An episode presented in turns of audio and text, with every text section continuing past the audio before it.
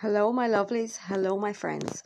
And welcome back to Victoria's podcast on murder, mystery and mayhem.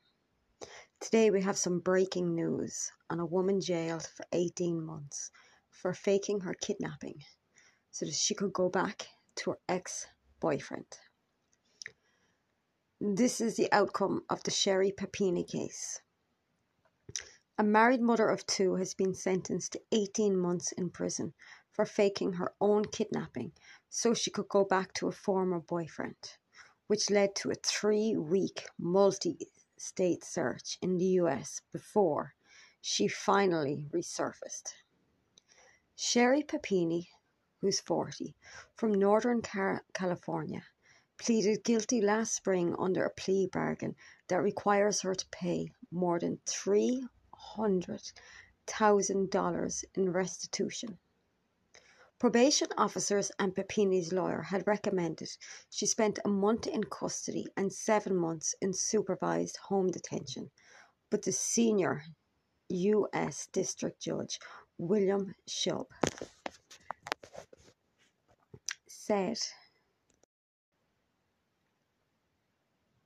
he opted for an eighteen-month sentence to defer to deter others. The judge said he considered the seriousness of the offence and the sheer number of people who were impacted by it. The defence lawyer, William Portanova, said that Papini, in pursuit of a fantasy, fled to former boyfriend in Southern California, nearly six hundred miles south of her home in Redding. He later dropped her off along Interstate five, about one hundred fifty miles from her home, after she said she wanted to go home. Passers-by found her on Thanksgiving Day in two thousand sixteen, with bindings on her body, a swollen nose, a blurred brand on her right shoulder, bruises and rashes across her body, ligature marks on her wrists and ankles, and burns on her left forearm.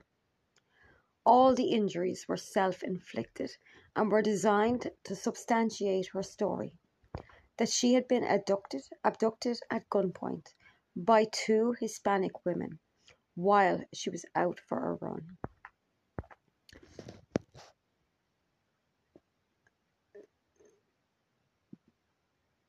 The wounds were a manifestation of her self-inflicted penance, Mister Portanova said. And once she began, each lie demanded another lie. Papini, who was emotional throughout the sentence and hearing, quietly answered, "Yes, sir," when the judge asked if she understood the sentence. Previously, she was in tears as she gave a statement to the court, accepting responsibility and admitting her guilt. She accepts her sentence as part of her recovery, Mister Portanova said after the hearing. He had previously said Papini was troubled and disgraced and that she should serve most of her sentence at home. Prosecutors said it was imperative that she spend her full term in prison. She did not speak to reporters as she was surrounded by more than a dozen supporters outside the courtroom, some of whom hugged her tightly. They included her husband's sister, with whom she's been living since she split with her husband. He filed for divorce and sought custody of their children after she pleaded guilty.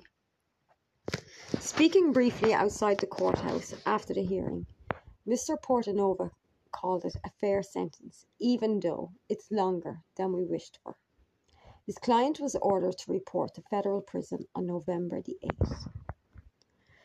Papini's kidnapping hoax was deliberate, well-planned and sophisticated, prosecutors said, and she was still falsely telling people she had been kidnapped months after she pled guilty in April to staging the abduction and lying to the F B I about it. The nation is watching the outcome of Papini's sentence and hearing. Assistant U S Attorney Veronica Shelley said, "The public needs to know that there will be more than a slap on the wrist for committing financial fraud and making false statements to law enforcement, particularly when those false statements result in the expend- expenditure of substantial resources and implicate innocent people. Outwardly sweet and loving, yet capable of intensive deceit. Miss Papini's multiple personalities drove her to simultaneously crave family security and the freedom of youth. Mister Portanova wrote in his court filings, prosecutors said Papini's ruse harmed more than just herself and her family. An entire community believed the hoax and lived in fear that Hispanic women were roving the streets to abduct and sell women. They agreed to seek a sentence at the low end of the sentencing range in exchange for Papini's guilty plea. That was projected to be between eight and fourteen months, down from the maximum twenty-five years for the two charges. After her arrest in March, Papini received more than thirty thousand dollars of psychiatric care for anxiety, depression, and post-traumatic stress disorder. She billed the state's victims' compensation fund for the treatment and now must pay it back as her restitution. She has offered no rationale for her actions, which stumped even independent mental health experts, who said her actions did not conform with any typical diagnosis. Papini's painful early years twisted and froze her in a myriad ways, Mister Portanova said in arguing for home confinement. With her deception finally re- revealed, he said, it is hard to imagine a more brutal public revelation of a person's broken inner self. At this point, the punishment is already intense and feels like a life sentence.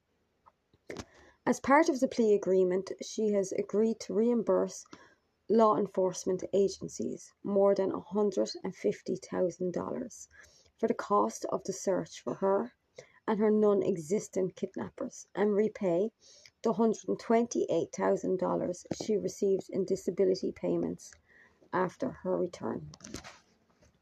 Now, I have done a podcast earlier about Sherry Papini's disappearing act. What I'd like to say is, is that if anybody's seen any of the interviews with her husband, after she was found, that man was inconsolable for what she'd been through. He could barely speak without breaking down crying. When he talked about the branding on her shoulder, I mean, he was just devastated. And you have to remember, he's seen her in the worst state he'd probably ever seen anybody in his life.